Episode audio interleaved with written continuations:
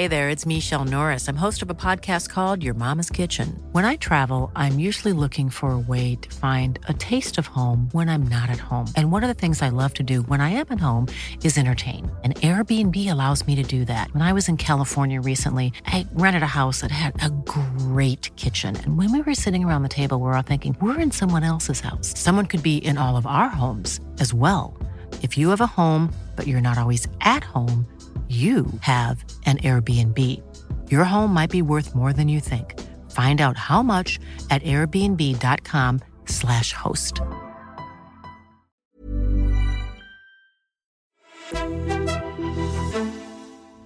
Er de små, selvstændige praktiserende læger på vej til at blive et op af kapitalfonde? Og hvor mange sundhedspolitiske knaster har danske regioner og KL høvlet væk i deres første fælles sundhedsudspil? Og hvad sagde sundhedsministeren egentlig til den årlige mus-samtale med regionerne?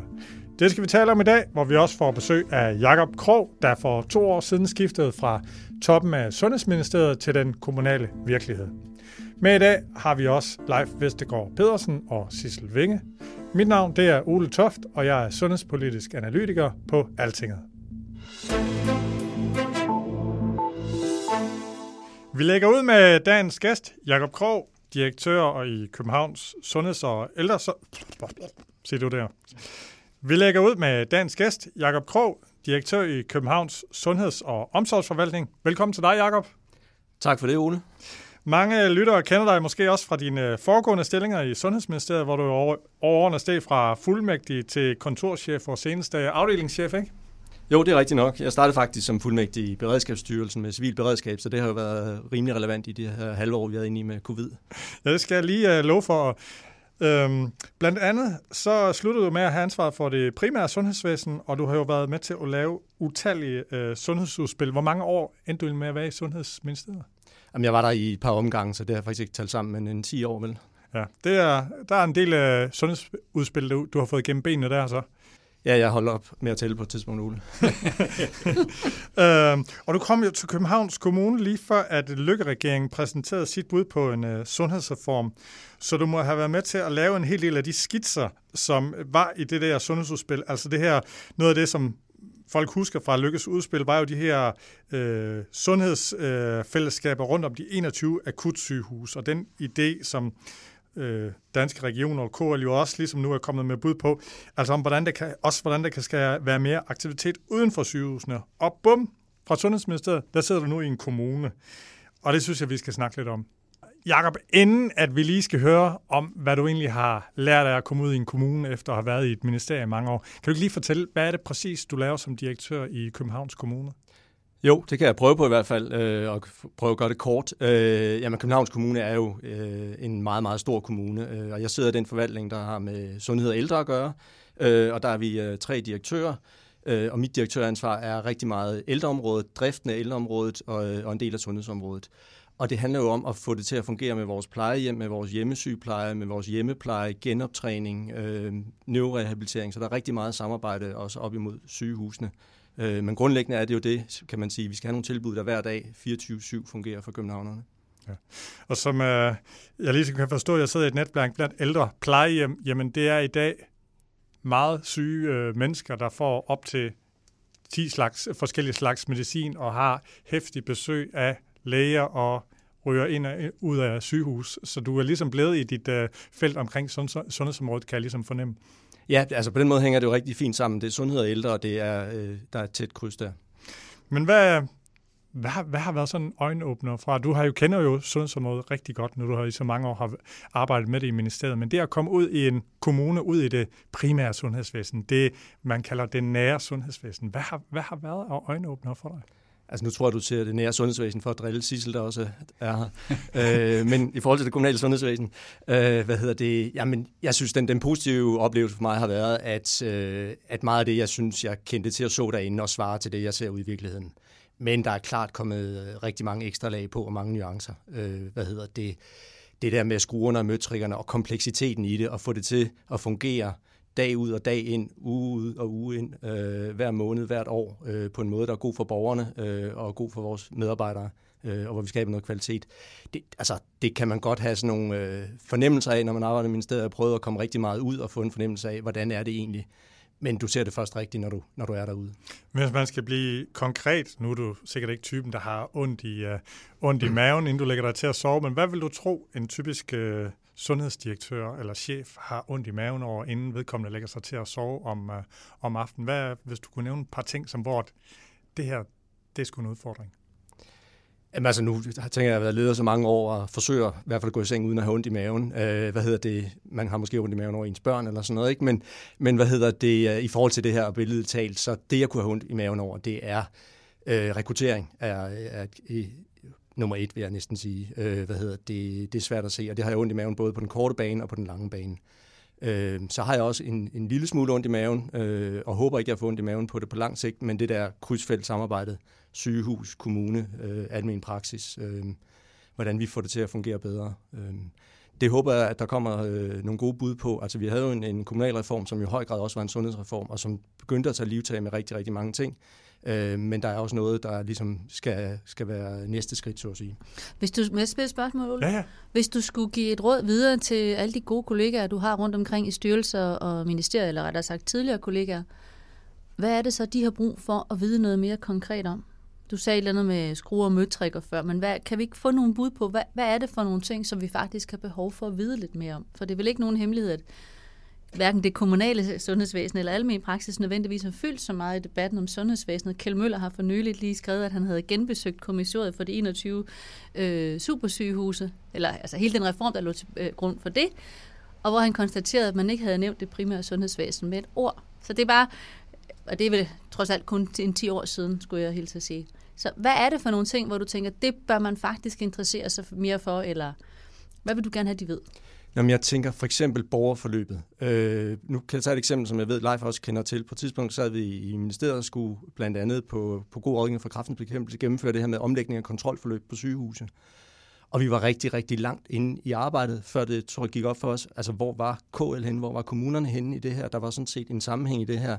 Almin praksis var tænkt ind, men hvor var kommunerne henne? Så altså, det der at have billedet af, hvor er borgeren henne? Hvad er det for en rejse, så at sige, borgeren er på i vores sundheds- og ældreomsorg? Øh, når man skal skrue sådan noget her sammen. Men Jacob, da du skulle komme her i dag, så tænkte jeg lidt over, øh, nu sidder du sådan i en Københavns Kommune, det er sådan på størrelse med et godt, gammelt amt. Øh, øh, da vi lavede den der strukturreform, der for 10-12 år, 15 år siden, der, der nedlagde vi jo amterne og gjorde kommunerne større.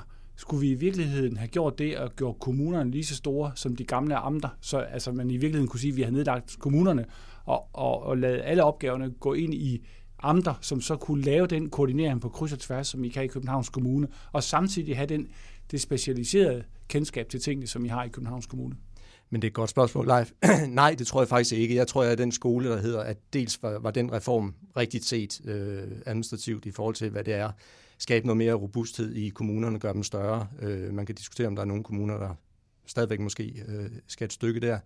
Øh, jeg tænker, den, den øh, nød, der skal knækkes, det er det der samarbejde, og det burde kunne lade sig gøre i, i et land som Danmark. Det har vi set under covid. Det burde også kunne lade sig gøre på, på sigt med nogle, med nogle reformgreb. Hvad hedder det? Jeg synes, der er en anden side af kommunearbejdet. Det kan jeg jo også se nu af Københavns Kommune. Det handler om rigtig, rigtig meget andet. Det handler om skoler, det handler om dagtilbud, det handler om kultur, det handler om, hvordan byen er skruet sammen. Øh, og der vil jeg sige, at Københavns Kommune er rigtig, rigtig stor, og man skal nok ikke være større end det. Øh, hvad hedder det? Og der tænker jeg, at der er også noget lokalt demokratisk værdi i, at kommuner har en vis størrelse og kan orientere sig mod rigtig meget mod deres lokale samfund. Men, altså... Men det vil jeg, tænker jeg, at du i hvert fald som direktør nok vil mene, at det lykkes i København, som jo by far er landets største kommune. Hvad er der? Lige godt 600.000 indbyggere? Hvis vi nu bare tog det halve af det, altså 300.000, noget i den størrelse, ikke? så er vi stadigvæk op på noget, der er 10 gange større end mange kommuner i dag, jo. eller den grænse, vi havde for kommunerne. Så jeg synes, live spørgsmål egentlig er altså relevant, når vi har kommuner, der går i det der spænd fra øh, en stor mængde på omkring 30-40.000, og så er vi oppe i nogen, der har øh, 3-600.000. Er, er det ikke for ulige nogle spillere? Jeg ved også godt, at der selvfølgelig er tre gange så mange indbyggere i Region Hovedstaden, som der er i Region Nord, men det er trods alt kun tre gange så mange. Det er ikke hvad er det, median kommune? 20 gange så meget. Er det ikke, er det ikke, er det ikke Vejen Det er Vejen. Og hvor mange er det, de er? Cirka? Og er det skal jeg slå mig op? Men det, er medianer, det er jo ikke gennemsnittet. Altså Nej, gennemsnitskommunen er lige det er på omkring typiske. 57.000, men mediankommunen er jo noget mindre. Hmm. det er rigtigt. Ja. Men, men Jacob, det du egentlig siger, sådan som jeg hører det, det er, de problemer, vi har på sundhedsområdet, det skal vi ikke løse ved at gøre, at gøre kommunerne større. Det skal vi egentlig gøre gennem en anden form for reform. Jeg synes i hvert fald ikke, at det er sådan en personbetragtning, man skal gøre kommunerne større, bare på grund af sundhedsopgaverne. Det mener jeg, man kan finde nogle andre samarbejdsveje ud af, og noget kvalitetsplan, som jeg synes, øh, Sundhedsstyrelsen kan komme på banen med øh, nogle samarbejder. Øh, hvis der så er andre opgaver, det er jo det, man så, da man havde arbejdet med strukturkommissionen og kommunalreform, det var, at der var lå mange andre hensyn til grund for ligesom, at lave de sammenlægninger. Øh, hvis man ser dem, så tænker jeg, så kan man selvfølgelig kigge på det, men, men, men jeg synes, det er for meget, så at sige, at gøre det ud for, bare for sundhed og ældre. Det bør vi kunne få til at fungere øh, i de fleste tilfælde. Det kan godt være, at det der øh, medianspænd skal gøres mindre. Jakob, det er sådan mere overordnet øh, øh, spørgsmål. Dansk politik bliver jo tit beskrevet som en forfaldshistorie, at det hele bliver mere og mere populistisk, og øh, sociale medier og øh, meningsmålinger og sådan noget. Men i forhold til sådan at ministerier, der laver politik og håndterer problemer, og politikere, der håndterer, kan man sige, større problemer. Synes du så, at det er en forfaldshistorie? Synes du, vi bliver dårligere til at få løst de problemer, der skal løses i, i en årlig tid, eller i de forhold til de år, du har ligesom har været i gamet?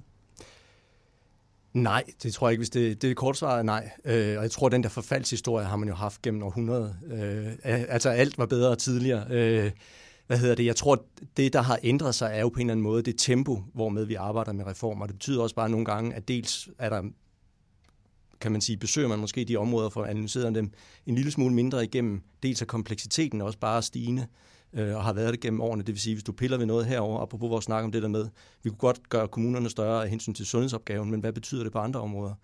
Øh, hvad hedder det? Øh, så tempoet er, er et andet, øh, men grundlæggende så synes jeg, at jeg ser et samfund i hvert fald, hvor vi gennem årene heldigvis har ligesom haft en, øh, en vilje til at udvikle og, og forandre, og, og med reformer på passende tidspunkter. Men apropos passende tidspunkter, så vil jeg i hvert fald mene, at, at en sundhedsreform må gerne komme inden alt for længe. Ja. Hvorfor? Ja. Hvad skal den kunne, Jacob? Øh, jamen, den skal på en eller anden måde, det er vel også det, der er afspejlet i, i KL's pejlemærker øh, sammen med danske regioner, altså den skal jo gå ind og bryde noget dødvande, der på en eller anden måde er opstået øh, i nogle år efter kommunalreformen, hvor opgaverne er faldet på plads. Der har jo sket en kæmpe udvikling på, på sundhedsområdet, øh, og vi løber jo rigtig stærkt ud i kommunerne for at følge med i, kan man sige, for eksempel udskrivning fra, fra sygehuse. Vi har at gøre med en patientgruppe, som som øh, er en anden karakter end det, man var vant til for 20-25 år siden eller 15 år siden. Øh, og der har vi brug for at binde det meget tættere sammen med for eksempel lægesamarbejde, for at tage et meget konkret eksempel. Jakob, jeg vil gerne lige vende tilbage til en af dine mavepiner, som jeg faktisk kunne se på dig, gjorde rigtig ondt på dig. Det var den der rekrutteringsudfordring. Øh, er rekrutteringsudfordringen, handler det om bare at få hænder nok, eller handler det om, at det at bevare engagementet, det at bevare øh, den øh, energi, der er i øh, velmotiverede sundhedsansatte, øh, som er helt afgørende for kvaliteten. Man kan jo gøre alt muligt.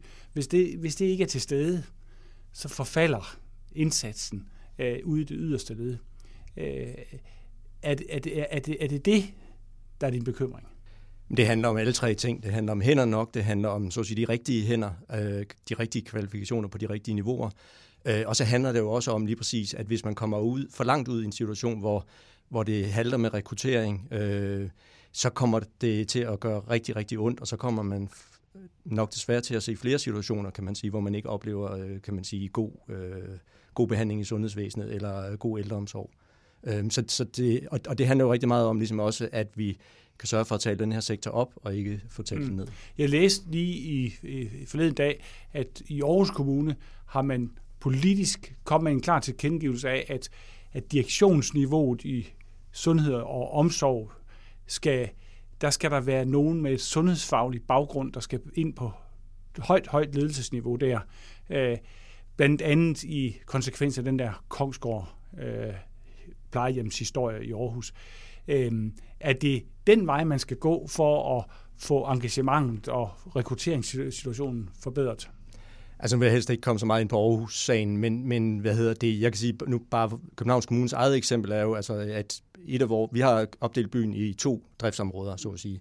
Og det ene område svarer jo i sin størrelse til, til Aarhus Kommune, og, og lederne der er sundhedsfaglig baggrund. Øh, vi har tre sygeplejersker og en læge på tværs af byen. Øhm, og det er vi rigtig glade for. Det er super dygtige ledere, og, og de kan lige præcis binde det der andet sammen med et, et kommune, politisk niveau og strategisk styring, og så en drift, der bare skal fungere og levere god og værdig øh, sundheds- og ældrepleje.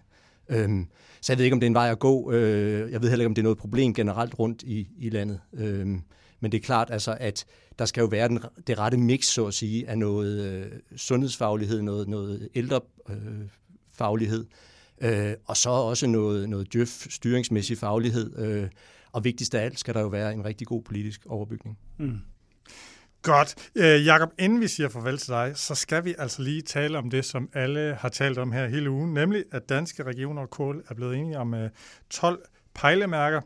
Et fælles udspil, hvor de via de her 12 punkter kommer med fuld spud på centralt indhold til en sundhedsaftale, altså hvordan sygehusene, kommuner og almen praksis skal arbejde tættere sammen rundt om de 21 akutsygehus, og hvordan kommuner og regioner generelt skal arbejde tættere sammen om de patienter, der kommer på tværs.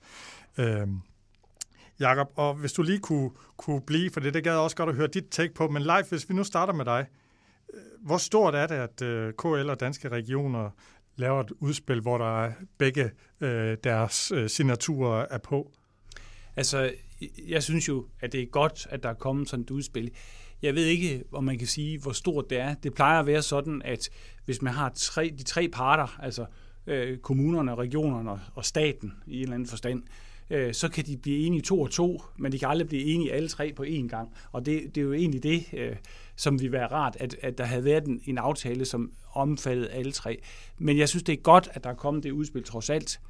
Fordi du, det er en beskrivelse af, at der skal ske noget. Det var det, Jacob var inde på. Vi kan ikke blive ved med at gå og sige, at vi skal have en sundhedsreform, og så, og så at der ikke rigtig sker noget. Fordi tingene låser sig lidt fast, fordi vi går og venter på reformen. Ja, men lige inden nedlukningen, der lavede danske regioner og KL sammen med en masse sundhedsorganisationer et fælles brev, hvor de sagde, nu kan vi ikke blive ved med at vente mere, men, men ser du, at man har ryddet nogle uenigheder af vejen med de her 12?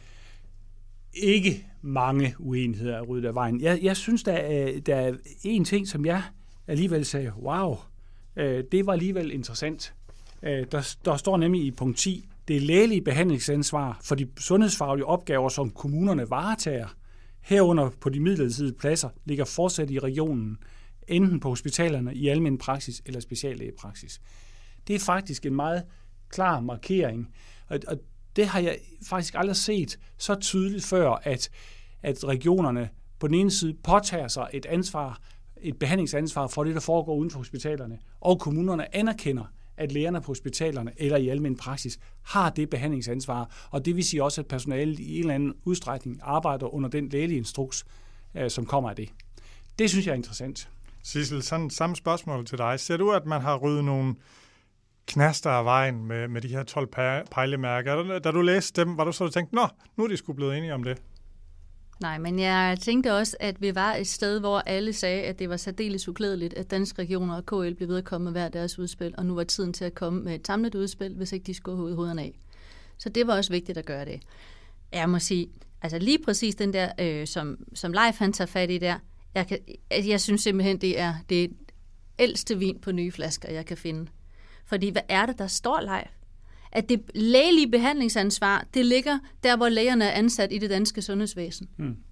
Det, det er jo fuldstændig, det er jo en tautologi, det er jo, det, det giver jo sig selv. Hvor ah, pokker skulle det, de ligge? er vel, at, at kommunerne ikke selv skal ud og ansætte læger, som der måske Men det har altid været ulovligt.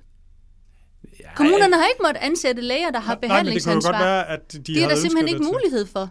Men, men, men det, det, er, det kommer selvfølgelig an på, hvor, i, hvor langt man strækker behandlingsansvar. Men det har jo været sådan, at nogle hospitaler har sagt, at det, der foregår uden for hospitalens mure, det har vi ikke noget med at gøre. Det er også det, der står her. Det ligger enten i hospitalet eller hos almen praksis, og de ja. er absolut ikke enige ja, men, i hospitaler og almen praksis, nej, nej, men hvor sidst, den ene prøv, slutter og den anden starter.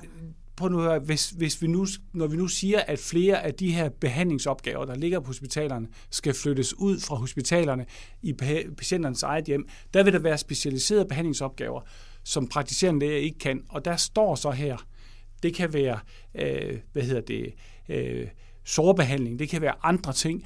at der ligger behandlingsansvaret på hospitalet. De kan ikke bare lade være med at interessere sig for de problemer, hjemmesygeplejen sidder med. Øh, eller, eller, øh, og de bør gøre det, som for eksempel øh, sygehuset i Vejle gør, nemlig tage ud på plejehjemmene og assistere personale på plejehjemmene. Det synes jeg er en stærk ting. Men det, øh, det er jo... Men altså, hvis vi lige prøver at have lidt ja-hatten på her. Altså, det er de også, øh, som jeg husker det, i det første pejlemærke, der siger de, at jamen altså, det her med de her sundhedsfællesskaber, der, skal, der har regionerne, de siger, det skal være sådan et fagligt øh, forum, hvor man ligesom klarer problemerne. Vi skal ikke have politikere ind i det her, hvor kommuner har sagt, hør nu her, vi er nødt til at have nogle øh, politikere ind, fordi der skal tages nogle øh, politiske beslutninger. Der står der nu, der skal både være politisk og fagligt øh, samarbejde. Er det ikke en øh, kæmpe knast, der blev rød af vejen? I må gerne korrigere mig. Men... Nej. Nej, fordi der står jo ikke, hvordan man skal gøre det. Altså, det, de der, det der politiske forum, det kan faktisk stadigvæk godt være på regionalt niveau, altså ikke på det enkelte, hospit- altså på det enkelte klyngeniveau. Og, og hvad hedder det? Jeg tror, det er klogt at holde det væk, at der ikke skal være direkte politisk intervention i de enkelte klynger. Men, men der er altså et dilemma mellem kommunerne og regionerne der, så de har kun konstateret det, alle har sagt i forvejen, der skal være nogle klynger, og der skal være noget ledelse omkring det. Men hvordan beslutninger skal træffes, Leif, det ved det er der jo derude. Da jeg sad i Gladsaxe for efterhånden snart mange år siden, da vi skulle lave kraftsamarbejde, der var vi da nødt til at troppe alle udvalgsformænd fra, først var det fem, og så var det ni kommuner mm, sammen. Mm. Selvfølgelig vi var da nødt til at have politisk opbakning til det. Ja, det men... kan det slet ikke tænkes, at man kan gøre noget i sådan et demokratisk system som det danske. Om vi kalder det formaliseret eller ej, jamen det er simpelthen bare en del af lovgivningen. Vi kan jo ikke indgå nogen som helst form for aftale eller samarbejde, og vores politikere har altid været med. Ja, men det er måske netop en af udfordringerne, at i detaljtilrettelæggelse skal, skal politikerne være med. Der skal ledelse på. Og, og ledelse betyder, at der skal træffes en række beslutninger inden for et givet politisk råderum.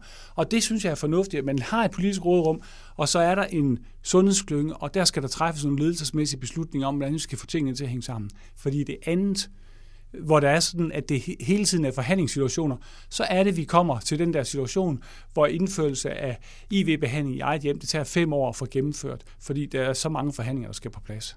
Godt. Øh, Jakob, du var jo, altså hele den her klyngeidé opstod jo under Lykkeregeringen. Øh, Live var jeg vist med til at skrive en kronik, og det var noget, man legede med Sundhedsministeriet. Og i, i Lykkes udspil, der kom de her forslag om 21 klunger øh, rundt om de 21 akutsygehus, hvor kommunerne rundt om, og de praktiserende læger rundt om, var med i den her. Nu er der og så øh, regionerne er kommet med deres version af det, kommunerne er kommet med deres version af de her 21 samarbejder rundt om akutsygehusene efter at være rykket ud i en kommune, har du ændret opfattelse af, hvordan sådan en klynge bliver velfungerende i forhold til med politikere, i forhold til fagfolk? Altså, skal de være der, skal de ikke være der? Hvad skal de lave? Har du noget, hvor du har tænkt, der blev jeg sgu klogere end, end dengang, jeg var med til at sidde og, og skrive de tanker ind i Sundhedsministeriet? Jamen, jeg ved ikke, om jeg blev klogere, Ole, men jeg, jeg i hvert fald kunne se, at, at det, der man var bare med der, var nødvendigt på en eller anden måde. Altså, der er behov for et eller andet samarbejde her, og Life er rigtig nok en af idémændene bag, bag det her. Hvad hedder det? Samarbejde på sygehusniveau er afgørende, øh, og det er lidt afgørende også i forhold til det der, som kan vi høre Sissel og Leif diskutere lidt om det ny vin på gamle flasker, eller gammel vin på nye flasker hedder det vist. Øh, hvad hedder det? Øh, eller om det er, det er nyt lægedækning. Altså, hvis vi tager det eksempel, er det selv i en kommune som København, hvor vi er rigtig godt bestykket på sundhedsfaglighed og andet, har vi rigtig meget brug for et bedre samarbejde med sygehusene de ældre medicinske patienter, vi får ud, øh, har nogle øh, konditioner, så at sige, der, der gør, at vi har brug for noget tættere lægedækning, og det kan ikke kun leveres fra en plejehjemslæge nogle gange. De er ustabile, de er lige kommet fra sygehus. Øh, så sådan helt lavpraktisk er der brug for rigtig, rigtig meget der. Og det er både et, kan man sige, efterslæb, vi, der skal rettes op på, og det er lige så meget også, som Leif er inde på, det der med, hvis vi gerne vil udvikle det her sundhedsvæsen og rykke endnu flere opgaver ud på sigt, så skal, der altså, skal det bindes meget, meget tættere sammen. Ved du, vi når ikke uh, mere nu med dig, Jacob, men tusind tak, fordi du vil komme og tale med. Tak, fordi du måtte være med.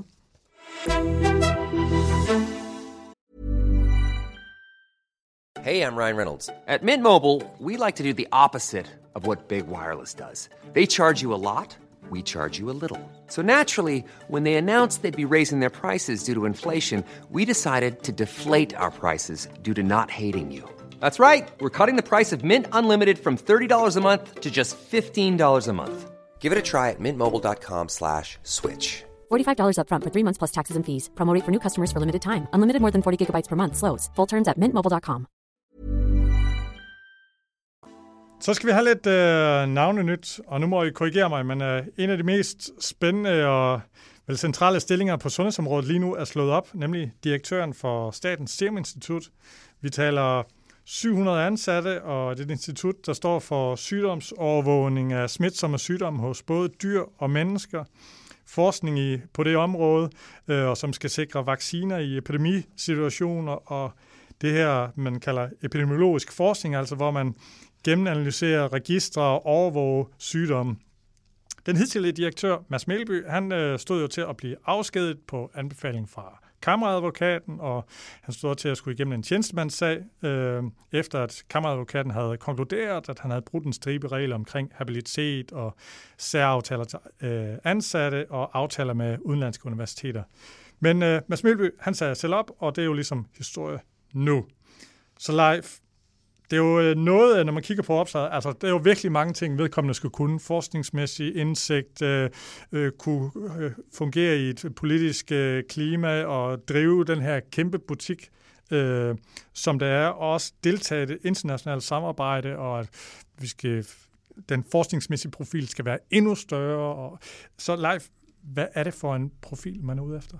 Ja, det, det er virkelig en blæksprutte, man skal have, men det skal være en, der forstår forskning, og som meget, meget gerne, synes jeg selv, må have en tyngde i forskningen. Fordi det, som jeg i hvert fald er lidt bekymret over, det er, at det stærke forskningsmiljø, der er i Statens Serum Institut, jo har været i meget øh, jeg ved ikke, om man kan sige oprør, i hvert fald blevet meget berørt af det forløb, der har været omkring øh, Mads Melby. Og det skal man virkelig passe på, at man får stabiliseret hurtigt. Så jeg synes, det skal være en, som kan forstå øh, og oversætte de problemer, som de forskere sidder med i Statens Serum Institut, og kan formidle det og få genetableret en god relation til departementet. Øh, og så skal og ud være, til forskningsmiljøerne. Og ud til forskningsmiljøerne, fordi den anden side af det her, det er jo, at der er en lille smule badvild øh, i forhold øh, for, for regionerne og for forskningsmiljøerne i forhold til Statens Serum Institut, fordi at Statens Serum Institut øh, på nogle områder har noget monopol Altså, hvor de er de eneste, der kan øh, nogle ting. Det, det er dels noget omkring test, og det kan også være noget omkring adgang til data. Det den badvild, man har der, øh, hvor forskere oplever, at de kommer med nogle fantastiske resultater inden for Statens Serum Institut, som man andre også kunne være kommet med, hvis de havde samme adgang til data. Det skal man prøve at få fjernet, sådan at det samspil, der gerne skal være mellem Statens Serum Institut og resten af sundhedsvæsenet, kommer til at glide noget mere øh, øh, noget bedre, øh, og vi, øh, vi, ude, vi kommer væk fra de her mistænkeliggørelser, øh, som, som ligger i det her. Så det er altså en, der, der virkelig rummer tillid øh, til forskningsmiljøer og til driftssystemer rundt omkring.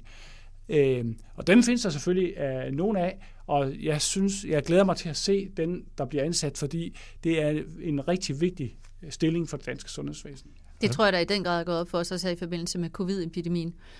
Øhm, og det, det vigtige, du sagde før, jamen det er, hvad man kan bygge bro til hospitalerne, men altså særligt til forskningsmiljøerne, fordi man må sige, sådan et land, og med den tradition, som vi har her, der er, altså, jo, jo flere, der kan få adgang til de samme typer, det er jo ikke altså, det, det er jo forskningsdata, jo flere, der kan få adgang til det, jo bedre forskning kan vi bedrive. Ja, og man kan sige, at man skal rose departementet her, at for nogle år siden var der virkelig, virkelig ballade omkring det, og der flyttede man jo faktisk en del af data, op, øh, data væk fra Statens Serum Institut, af hensyn til Statens Serum Institut og af hensyn til forskningsmiljøerne i Danmarks tillid, øh, så flyttede man det til Sundhedsdatastyrelsen. Og det var, et, det var et godt skridt, det var et forsøg på at få etableret det der øh, gode øh, samspil, som, som, som der skal være. Godt. Jamen det bliver rigtig spændende at, at se, hvem de udpeger. Så øh, sidst øh, talte vi også lidt omkring, øh, om der var for mange læger i, øh, i Sundhedsstyrelsen, og øh, nu øh, der var faktisk en, der nævnte for mig, ah, Ole, var I ikke sådan lidt øh, anti-Djøf-agtig øh, live? Var det Djøf-bashing, øh, dig og Torben øh, lavede? Det vil ligne os dårligt. Det plejer vi aldrig at gøre. Men du er selv djøffer, kan Jeg er selv djøffer. Ja. Øh, men faktisk er det sådan, at jeg har meget stor respekt for djøffer. Jeg har meget stor respekt for for læger, og jeg har meget stor respekt for alle, der har en sundhedsfaglig uddannelse. Og det, der er hovedbudskabet, det er, at der i Sundhedsstyrelsen skal være en balance mellem de forskellige faglige kompetencer, som vi skal råde over i det danske sundhedsvæsen. Og, og hvis vi basher nogen, så er det måske mere øh, de der folk, som kommer sådan rent teoretisk og ikke har noget praktisk øh, baggrund i sundhedsvæsenet, og så kommer ind og så tror, at de skal styre sundhedsvæsenet. Man skal, når man beskæftiger sig med sundhedsvæsenet, det vigtigste ting, det er at være en lille smule ydmyg og lytte til andre, fordi at man har ikke selv hele sandheden. Og det er jo egentlig det, vi gerne vil bashe mest på end, end nogle øh, faggrupper, fordi alle faggrupper er vigtige i Sundhedsstyrelsen. Og så vil jeg også sige, altså nu hvor vi snakker så meget om det nære, eller det, sundhedsvæsenet, eller det kommunale, eller primærsektoren, og øh, Sundhedsstyrelsen har jo i stigende grad det sidste, det er jo kun 3-5 år, lavet øh, anbefalinger, øh, kvalitetsstandarder for det område. Så det vi mangler allermest, det er jo for hulen, at vi får nogen ind, der har 30 års erfaring fra at drive øh, kommunal sygepleje. Ja. Altså, det er jo det er virkeligheden, altså, det, jeg, og det handler ikke om, at du skal være sygeplejerske for mig at se. Det er en fordel, at du kan gennemskue noget af det her, men det er jo hamrende vigtigt, at du får nogen ind, der kender den del, der er vi altså lige dårligt stillet, om ja. vi har en hospitalsoverlæge, eller vi har en dyrforleje. Ja, der har det, det er helt rigtigt, Sissel. Og så, når vi så øh, gør det, så skal vi samtidig sørge for, at almindelig praksis kommer ind i sundhedsstyrelsen. Oh yes. yes. Oh, og yes. jeg kan jo lige nævne, at de faktisk har fået en ny centerchef, Sten Dalsgaard Jespersen, og han er faktisk uddannet sygeplejerske. Han skal være centerchef for evidens og beredskab. Og for lige at køre navnerunden færdig, så synes jeg også, at vi skal nævne den der vicedirektørstilling i Sundhedsstyrelsen. Den er jo slået op efter, at uh, Lars Jule Petersen han stoppede meget hurtigt. Det var ikke helt, hvad han var blevet lovet, øh, forklarede han. Øh, men Helene Probst, som er fungerende øh, visdirektør, hun har meldt ud i øh, Altinget, at hun faktisk har tænkt sig at søge stillingen. Så der er vel en rimelig god chance for, at øh, det bliver hende, er bare mit øh, gæt. Ja, og hun har jo efterhånden nu en del års erfaring derinde fra, øh, altså fra at have siddet derinde i Sundhedsstyrelsen, og det, det ville ligne det system meget dårligt, hvis man meldte sådan noget ud, uden at man havde konfereret opad, tror jeg, jeg vil sige. Jeg synes øh, også, at øh, når man sådan øh, nævner hendes navn, så er det sådan relativt positivt, eller, eller ikke relativt, egentlig positive meldinger, man får om, omkring hende. Så, Ja, og hun har en, faktisk en bred erfaring, fordi hun har ikke alene arbejdet i Sundhedsstyrelsen. Hun har også været ude og møde et sundhedsvæsen, også på langt ringere vilkår, end det vi øh, kender i Danmark. Jeg tror, det var i Tanzania, hun har arbejdet en række år som, som rådgiver for sundhedsministeren der. Det er det nemlig. Der har jo været øh, Danske Regioners øh, generalforsamling, og der bliver jo altid holdt nogle taler der, blandt andet øh, sundhedsministeren, eller statsministeren er der nogle gange, men i år var der sundhedsministeren, og han øh, holder jo så det, man kan kalde sådan en øh, skole-hjem-samtale med regionerne om, hvordan de, øh, de klarer den. Og øh, på Altingens hjemmeside, der kan man øh, læse hele talen, vi har skrevet den ud, og øh, jeg har også bedt jer om at læse den, og fremhæve, hvad I synes er interessant i uh, talen. Hvis der, hvis der er noget interessant, for det, du ved, nu har jeg, tror jeg, har set læst 10 af sådan nogle regeringens hilsner, som de jo hedder formelt, og det er ikke alle, der er lige spændende. Altså, jeg synes, jeg noterede mig, at det Socialdemokraterne sagde i valg, til, til valget, de ville, nemlig nærhospitaler, tjenestepligt for nyuddannede læger og plads på fødeafdelingerne, det blev gentaget i talen. Så hvis, hvis man havde troet, at regeringen vil nok prøve ligesom at lægge lidt slør ud over det her, så bliver det understreget, at det vil regeringen ikke. Det her, det vil de. Og det kan vi jo prøve at snakke om, hvad det kan betyde. Ja. Jeg vil også bare lige sige, vi snakker ikke plads på fødeafdelinger til fødende. Vi snakker ret til indlæggelse efter fødsel. Og det er lidt noget andet live. Rigtigt. Og det er noget med, at du har det ikke super godt med det her med, at, at når man er fødende, så har man ret til x antal Altså, dage. Altså selvom jeg kun er djøffer jo, så har jeg faktisk købt den der med, at det skal være en sundhedsfaglig prioritering, hvem vi indlægger, og en individuel sundhedsfaglig prioritering. Altså det handler om at have, øh, hvad har du behov for?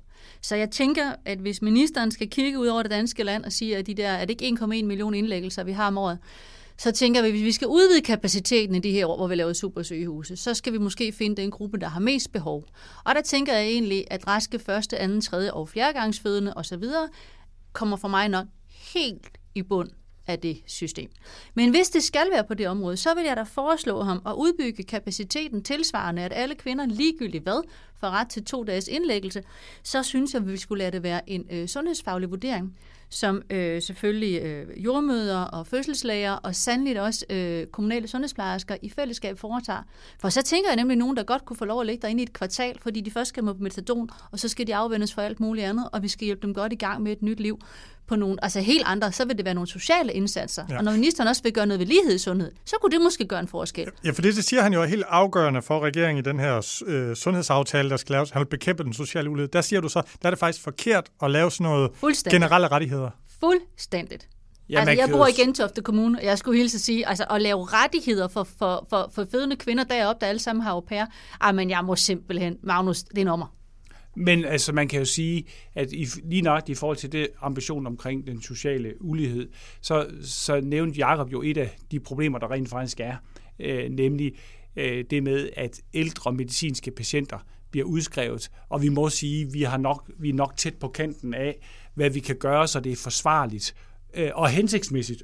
Det er også nødt til at se på. Hensigtsmæssigt i forhold til det, kommunen skal stille op med for at yde en ordentlig pleje. Og der kunne man måske sige, at de ressourcer, der skal bruges her, må måske bedre anvendes til den gruppe af ældre øh, borgere, hvor, vi, hvor både kommuner og regioner siger, ah, det er nok lige på kanten, det vi gør her. Så jeres entydige anbefaling der, hvis der er ekstra luft på sygehusene, så er det til de socialt svage kvinder, der føder, eller til den ældre medicinske patient, der lige kan få et par dage mere. Eller til psykiatrien. Altså, jeg kan bare komme på alle mulige andre områder, som står og skriger på ressourcer, og hvor vi virkelig har nogle syge borgere, der virkelig har behov for noget. Så det undrer mig altså så meget, hvordan lige præcis den her kæphest kom ind uden en sundhedsfaglig øh, vurdering af, hvilket behov har den enkelte i virkeligheden. Men den kom jo ind, fordi der var en, en række kvinder, og der var en række jordmøder, der stillede sig op og lagde pres på alle politiske partier. Og der var ikke ret mange, der stillede sig op og hjalp politikerne med at, at være for sig på det her felt. Og, og hvis, hvis man nu skulle komme med en, mulig mellemløsning på det her, så i stedet for at lave indlæggelser, så kunne man jo gå tilbage til noget, man havde tidligere, nemlig et hoteltilbud til fødende, altså at de kunne komme på et patienthotel umiddelbart efter fødslen. Oh, men, men kan det ikke også være det, der ligger i forslaget? Altså at man det, så putter dem på et patienthotel? Det kan, det kan godt være. Hvor det, så er det, det, det, en jordmor. Det, det håber jeg, at, at, at det er det, og ikke en klassisk indlæggelse, fordi så er vi, så, så bliver det, kommer det til at skrige for mig til himlen i sundhedsvæsenet i forhold til de andre behov, der er. Altså i forhold til, hvad det koster at bygge mursten og have folk indlagt, så tænker jeg, hvis du tog det beløb, og så gjorde du noget ved øh, altså opmandet på sundhedsplejen, og fik det der samarbejde, altså notorisk dårlige samarbejde mellem sundhedsplejersker og jordmøder, fik det tvunget igennem, så det rent faktisk lykkedes. Så vi kunne mandsopdække i de hjem, hvor der er behov for det. Altså, vi er faktisk på vej, hvis man ikke ligesom kender lovgivningen, det der med, at man skal ud øh, senest 48 timer efter, og fem, der var også noget, der hed fem hverdage på et tidspunkt, jamen så er det jo derude, du skal lave indsatsen, og så skal den jo være differentieret. Og det behøver ikke kun at være på sundhedsfaglige kriterier. Selvfølgelig skal vi også se på de sundhedsfaglige kriterier. Vi snakker jo ikke om, at kvinder, der, øh, man skal sige, som, hvor der er et sundhedsfagligt behov for indlæggelse, det er jo ikke dem, de vil altid blive indlagt, ligesom alle andre vil blive indlagt, hvis der er et sundhedsfagligt behov. Vi snakker om at udvide kapaciteten til dem, hvor der ikke er et sundhedsfagligt behov. Og der er det altså, det er ude i kommunerne, og det er socialfaglighed, der skal til. Men jeg synes bare, man skal huske, øh, som sundhedsvæsen også at høre på, hvad det er, politikerne siger, der er problem. Og her, her har de faktisk sagt, ikke alene den siddende regering, men en lang række partier, at der er et problem på det her felt. Der er vi nødt til, der bliver sundhedsvæsenet nogle, nogle gange nødt til at svare på, hvad der er et problem, i stedet for at bare sige nej og stamme bordet. Og det samme gør sig sådan set gælde omkring en anden ting, som regeringen trækker frem, nemlig det, der hedder tjenestepligt for nyuddannede læger.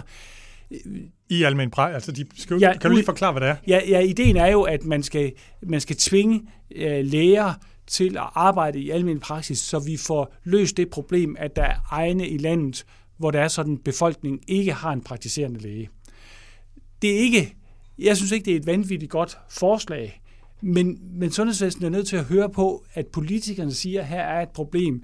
Og så kan man risikere, så kan man gøre to ting. Den ene ting, det er at sige, det gider vi sådan ikke beskæftige os med. Så ender det med, at der bliver presset en eller anden politisk løsning ned over sundhedsvæsenet, fordi politikerne ikke kan leve med det problem, der er.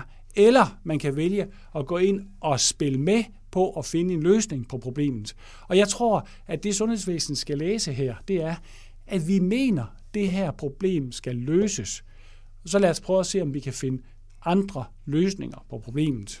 Der har siddet et lægedækningsudvalg i hvad? I hvert fald tre år. Der bliver lavet løbende statuser på det. Alle parter er repræsenteret. Der er et hav af indsatser i gang. Man har øget uddannelseskapaciteten til øh, specialuddannelsen i almen medicin. Mm. Men stillingerne er jo stadigvæk ikke besat.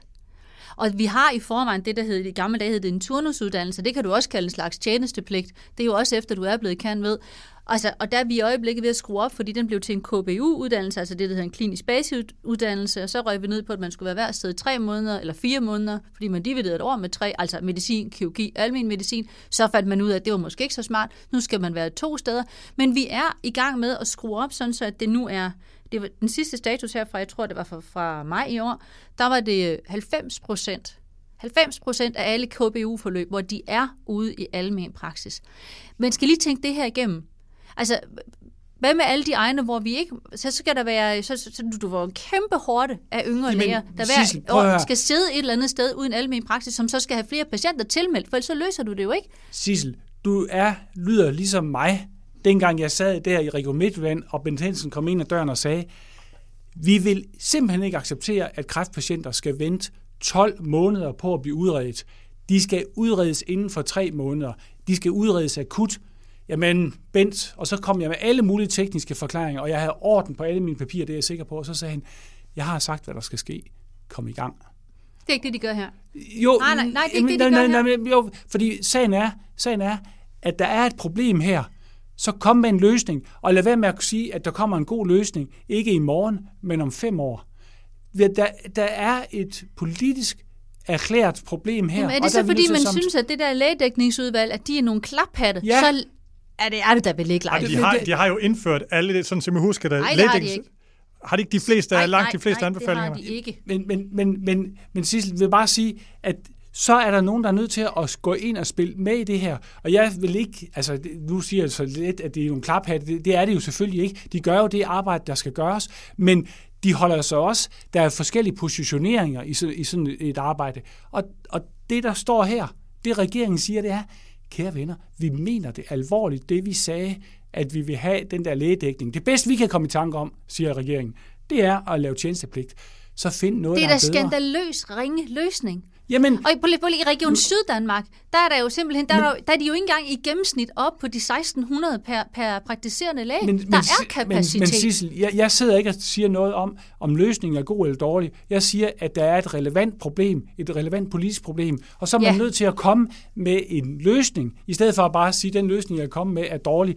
I er nødt til at Men anerkende synes problemet. Du, at, synes du, at lægeforeningen og PLO ikke er, altså, man kan diskutere øh, principperne i det, men synes du, at, at de overhovedet ikke er gået ind i den diskussion, der handler om at sikre læger alle steder i landet? Man har fået loft over, hvor mange speciallæger man må ansætte på de fire universitetshospitaler. Der skal nu dispensation til, mm. hvis man skal have en eneste kardiolog mere. Mm. Bryder altså, de ikke den aftale? Som siger du? Bryder de ikke den aftale?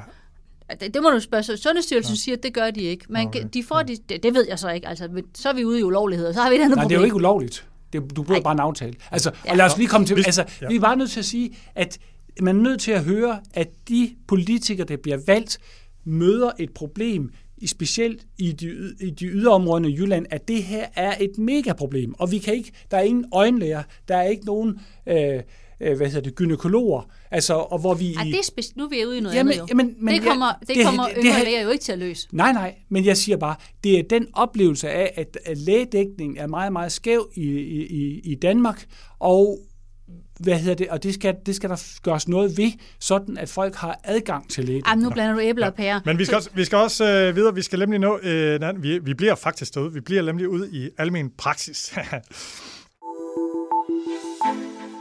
Forleden der så jeg praktiserende lægers øh, formand, Christian Freitag, slå alarm i flere medier, og han skrev også på Twitter, er der nogen, der kan forklare mig fordelen for patienterne ved, at almen praksis i tiltagende grad skal ejes og styres af kapitalfonde? Var det virkelig mening med sundhedsloven, skrev han.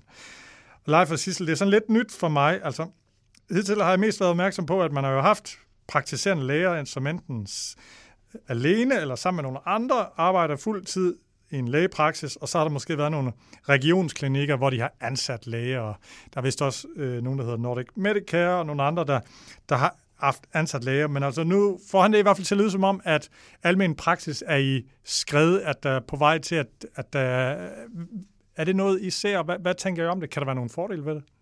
Man skal lige forklare, hvad det er, det handler om. Altså, det er i områder, hvor øh, det ikke lykkes at sælge de ydernumre, der er. Lige aktuelt er der en diskussion om en klinik, der er startet i øh, Voldsmose i Odense, hvor der i 15 år ikke har været en praktiserende læge. Øhm, og det er ikke kapitalfonde eller andre, der kan købe. Jeg vil ikke argumentere for det, jeg vil bare lad os lige forklare, hvad det er. De kan jo ikke gå ind og købe et ydernummer. Så det er praktiserende læger, altså, eller rettere sagt, det er speciallæger i almen medicin. Det er dem, der kan købe et ydernummer.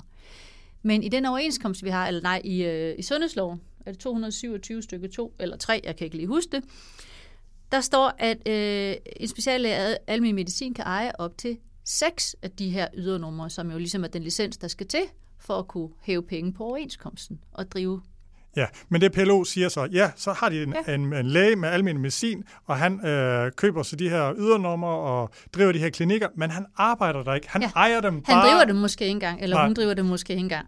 Fordi man kan indgå, og det, man kan sige, det begreb, man kan bruge om det, det er så partnerskabsklinikker, og det er ikke partnerskab som to sololæger, der går sammen og laver det, der hedder en Altså, samarbejdsklinik. PLO kalder jo sådan en læge for en stråmand, fordi Ja. ja. han egentlig bare, kan man sige, formelt ejer den. Men, men, men det vigtige er egentlig, øh, hvad synes I om det? Er det, er det et problem? Er det godt? Er det skidt? det er et problem alt den stund, altså uden at politisere for meget, så er det et problem alt den stund, at vi får en udvikling, som faktisk godt kan komme til at gå relativt hurtigt, og som vi egentlig ikke politisk har besluttet, det er den vej, vi vil gå. Men man må også bare erkende, at vi har stået i rigtig mange år, det var det, vi diskuterede før, med nogle områder. Det er både nogle storbyområder, og det er nogle yderområder. Det er nogle belastede storbyområder, og det er nogle yderområder, typisk. Hvor vi simpelthen ikke kan finde ud af at få skabt en, en lægedækning. Og se her, det rummer loven altså. Det er jo fuldt lovligt. Der har hele, hvor, hvorfor har vi overhovedet skrevet, at man skal kunne eje seks ydernumre? Altså, hvad handler det om? Vil vi gerne have nogle større aktører, der, der be- bedriver praksis på det her område? Altså, vi har jo kæder inden for fysioterapi, som også er et andet område, som er styret over, via overenskomsten. Ikke? Der er det meget mere fremtrædende. Jeg er sikker på, at vi også får det på tandlægeområdet. Det er på tandlægeområdet. Ja, men det er måske ikke helt så fremtrædende, Jo, som det er på det er- fysioterapiområdet. Jeg, det ved jeg ikke. Det er meget fremtrædende. Ja, Men hvad siger du? Øh, Jamen det, altså, det vi, skal, det, det vi skal huske, når vi taler almen praksis, det er, det handler jo ikke bare om, at der er en læge til stede. Det handler i virkeligheden om, at der er den samme læge, som sidst jeg var her til stede, nemlig kontinuiteten mellem læge og patient. Og det er det, man, jeg i hvert fald er, er bekymret for ved den her slags konstruktioner, nemlig at det bliver almindelige ansættelsesforhold, hvor man er der et år eller tre år, og så, så, så vil man gerne videre til noget andet. Det er jo, det, det er jo der, at der i ejerskabet, det at den praktiserende læge normalt ejer sin praksis, bliver en binding til øh, nogle patienter og til nogle samarbejdsrelationer med det, det nærliggende hospital og kommunerne i området. Øh, det er en fantastisk styrke i vores sundhedsvæsen. Og der kan jeg godt forstå, at Christian Freitag bliver, be, bliver bekymret, hvis det er sådan, vi får en række praksis, hvor der er sådan, der så sidder nogle læger, som er der kort tid. Og det er uanset, synes jeg i virkeligheden, om det er den her slags kædepraksis, eller hvad man nu skal kalde det, eller, man, eller det er regionsklinikker, eller noget andet udbudsklinikker. udbudsklinikkerne Ja. og sådan noget. Det, det, fordi det er det samme problem, der er der, det er, at man sjældent bliver ansat der, og så tænker, her skal jeg være 30 år. Men hvis du køber en, Øh, en, en praksis, hvad enten det er sådan en klassisk gammel køb, eller du går ind, og så efterhånden får, bliver partner i en, i en praksis, så er du der, fordi det er der, du har ønsket at være, og det er kun meget sjældne gange, at der sker noget. Det er næsten, hvis der sker et eller andet familiemæssigt sammenbrud, at så, øh, så bryder øh, praksis op, og så den slags ting.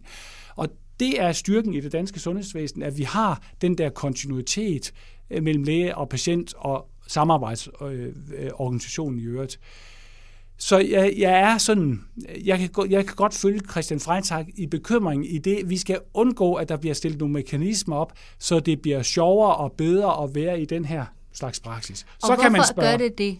Det er også det, vi bliver nødt til at interessere os for. Altså hvis man læser de sidste par undersøgelser, der blev lavet af både af yngre læger og foreningen af yngre almenmediciner, så altså det der billede, du gamle venlige jyske mand, hvor mm. man sætter sig ned i en praksis, og man bliver i den by i 30 år. 50 procent af alle familier går i opløsning på et eller andet tidspunkt mm. live. Når du hører de yngre almindelige mediciner, jamen det der med at skulle ud og bruge 1-2 millioner på en praksis et eller andet sted, beslutte hvor familien, og det er så den medfølgende mand, i langt de fleste tilfælde, når vi snakker almindelig medicin, øh, og man vil lægge alle de her øh, kræfter, der skal i. Altså, du skal jo eje hele skidtet, du skal være leder, du skal bedrive mus-samtaler og sørge for øh, tagrender og printer og utensiler, og at der bliver spritet af i øh, venteværelset, og græsset bliver slået osv. Hele den pakke, og de er alle sammen, undskyld mig, 80 procent af dem er jo altså kvinder midt i 30'erne med to små børn. It's not gonna happen. Vi skal jo. finde nogle måder at rumme dem på ja. i almen praksis. Ja. Og vi skal ikke drive dem over i hospitalerne, hvor vi har tegnet overenskomstforhold. Nej. Vi skal ikke drive dem over i de her klinikker, hvor de også kan blive ansat på nogle meget mere, man kan sige, åbenlyse og gennemskuelige vilkår. Vi skal lave nogle reelle karriereforløb for dem, hvor de kan være i almen praksis. Og ved du hvad, Leif, så kan det godt være, at de skal være der i måske tre år, måske fem år, men det er simpelthen en del af det arbejdsmarked, vi har. Og alle lægehuse i dag er jo, bortset fra lige i København, er jo i forvejen ved at være større kompagniskaber. Jeg er ikke kun hos en læge, jeg er kun i et lægehus. De er sgu alle sammen dygtige dernede. Jeg kommer da ikke ind hos den samme hver gang, men de er stjerne dygtige. Du kommer til den samme, hvis det, hvis det er afgørende, en, en afgørende konsultation, du har. Og det er det, der er helt afgørende, kan man sige. Ja. Og så vil jeg sige, at jeg er helt enig øh, med dig, Sissel, i, at øh, et af vores problemer, det er, at du skal øh, eje og organisere det hele. Altså man, kan, altså, man kan jo sige, hvorfor skal hver lægepraksis sørge for, at IT-infrastrukturen er på plads? Hvorfor skal hver lægepraksis sørge for øh, noget så indviklet som, øh, som øh, personaleforhold og sådan noget? Hvorfor er der ikke en, en bagvedliggende infrastruktur, som gør, at det praksis skal interessere sig for, det er det almindelige daglige lægearbejde og samspillet med øh, klinikpersonalet i, i klinikken, og ikke en hel masse andre åndssvage ting, som andre meget bedre kan tage sig af. Hvis vi ser på, hvordan vi i øvrigt indretter os, så, så vil vi sige, at den slags øh, backbone øh, forretninger bliver løst af nogle serviceorganisationer, der tager sig af det, sådan at man er fri det for at bruge kan den enkelte praktiserende læge også vælge at gøre, og så kan hun også vælge at gøre det selv. Men det ændrer jo ikke ved, at vi bruger enormt meget af vores kapacitet på at drive praksis. Og jeg, jeg taler ikke hverken for eller imod den praksisform, vi har. Jeg kan bare se på andre, hvis man kan tillade sig at sige lignende erhverv, hvor man også har små ejerledede partnerskabsvirksomheder. Det kan være, øh, det er godt nok en helt anden ting, men altså, du nævnte selv live revisorer, mindre konsulenthuse, advokater. advokater ja. Jamen, altså, det der med, at du har en karrierevej for hende, der vil være associeret partner. Mm. Og så kan det godt være, at hun bliver der i tre år, i fem år, det kan også være, at hun bliver der i 30 år. Mm. Men hun har faktisk ikke lyst til. Hun vil kun bruge sin tid på at være læge. Bare bruge sin tid på mm. at være læge. Det er jo lykkelige omstændigheder. Og det er hele den population. Og når jeg ser på de yngre almindelige mediciner, ja, om fem år, så vil de måske godt, og det er ikke engang, altså, det er måske tre fjerdedel af dem. Vi skal ikke presse dem ud i alt muligt andet. Det gør vi i dag. Jamen, men det er jo ikke fordi, jeg siger, hey, vi, øh, det er den måde, vi har indrettet tingene på i dag, er, er, er, er lykken.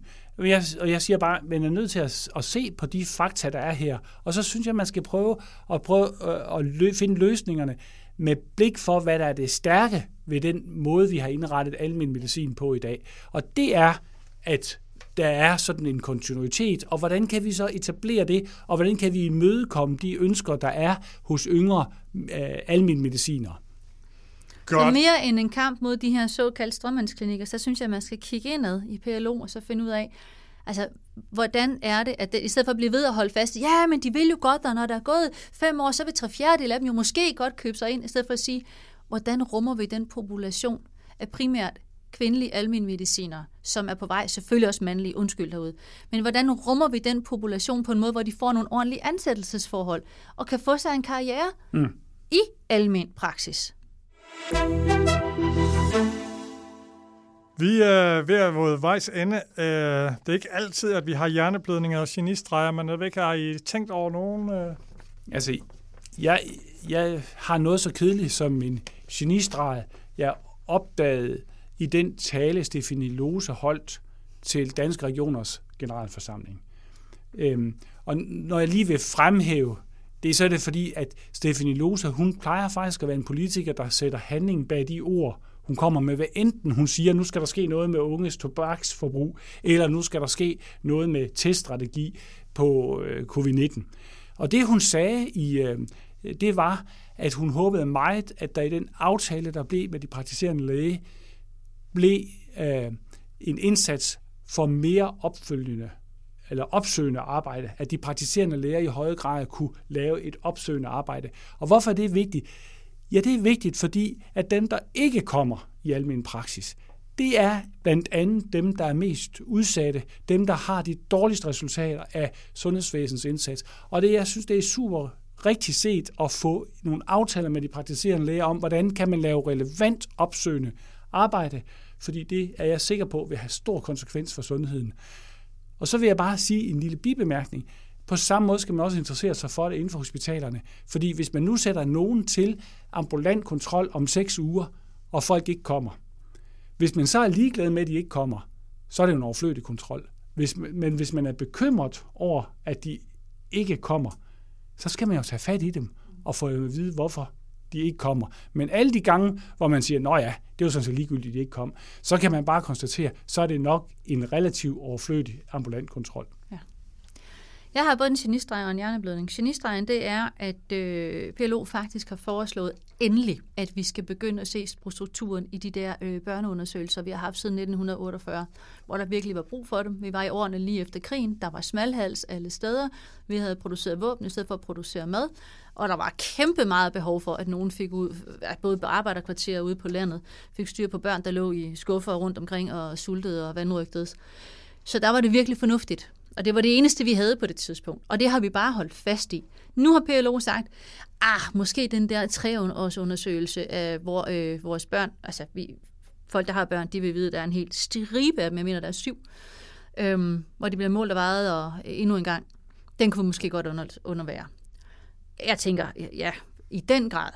Øhm, hjerneblødning er så, at de tænker, at vi skal se alle de 15-årige raske.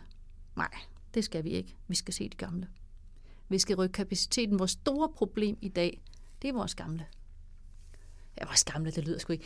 Men altså, det er der, hvor vi i virkeligheden har kæmpe meget brug for øh, rigtig god tid til et øh, fast honorar, til et, øh, jeg er ligeglad om det hedder et 80 års eller et indflytningsbesøg, eller hvornår er det, vi skal på banen? Øh, Rugårdbo med hans øh, tag-samtalen. Ja, mm. så kunne vi få en tag samtalen konsultation. Jeg vil ikke, men altså, vi skal og bare have rykket... samtalen, det er i forhold til, hvilke præferencer man har til, hvis man bliver den meget sidste tid i livet. Ja, hvad er det, vi skal have, og den skal... Men det, det kan være, jeg vil sige, vi skal bare have rykket kapaciteten op i den anden ende af livet. Altså, vi er selvfølgelig på vej ved at gå fra 3 år til 15. Men altså, vi skal, vi skal gå stærkere. ja, vi skal længere op, tænker jeg. Jeg ved ja. godt, der er masser om unge og mistrivsel og det ene og det mm. andet. Øhm, og det er ikke, fordi praktiserende læger jo ikke er inde over det. Altså, rigtig meget af det, de laver, det er psykiatri og unge og alle mulige andre med ondt i livet.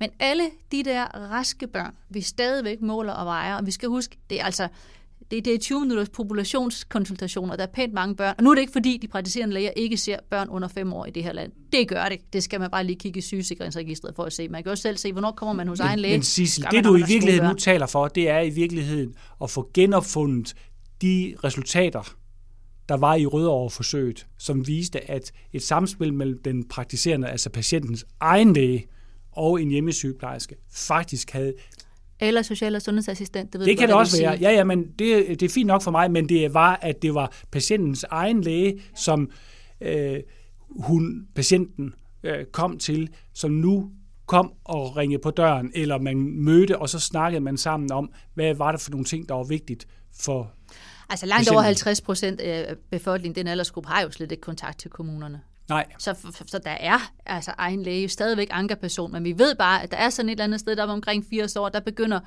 altså kurven, der begynder kurven altså at knække. Ja, og det der skete, hvis vi lige skal repetere det der rødoverforsøg, det var jo faktisk, at forbruget steg en lille smule for de, øh, i kommunerne, men hospitalsforbruget faldt for dem, der var interventionsgruppen. Og så vidt jeg husker, skete der faktisk også noget på levetiden. Men det, det, jeg mener forsøget for 77, og det var et helt, helt andet sundhedsvæsen, vi havde på det tidspunkt. Du ja. snakker om Glostrup-undersøgelsen måske, som var den, der Lars Rytter lavede ude på Kanaltorvet, Nej. hvor de lavede opfølgende hjembesøg. Nej, fordi opfølgende, man skal lige huske, at det der, det, der er vigtigt her, det er, at det ikke kun er et spørgsmål, om der kommer en læge det er vigtigt, hvad det er for en læge, der kommer, nemlig det var patientens det i Glostrup-forsøget. Der var det øh, efter indlæggelse, hvor det var egen læge, og så en, en kommunal, eller ja. en, en sygeplejerske, der var med til at følge Godt. Ved du hvad, vi skal til at runde af. Sissel Venge, tak fordi du kom. Tak fordi jeg måtte være med, Ole. Det er en fornøjelse. Live Vestergaard Pedersen, tak fordi du kom. Selv tak, Ole. Du har lyttet til Politisk Stuegang fra Altinget. Programmet er produceret af Henrik Axel Bugter, og din vært var Ole Toft. Hvis du er interesseret i flere historier om sundhedspolitik, kan du gå ind på altinget.dk-sundhed og blive abonnent. Du kan finde flere af Altingets podcast på altinget.dk-podcast.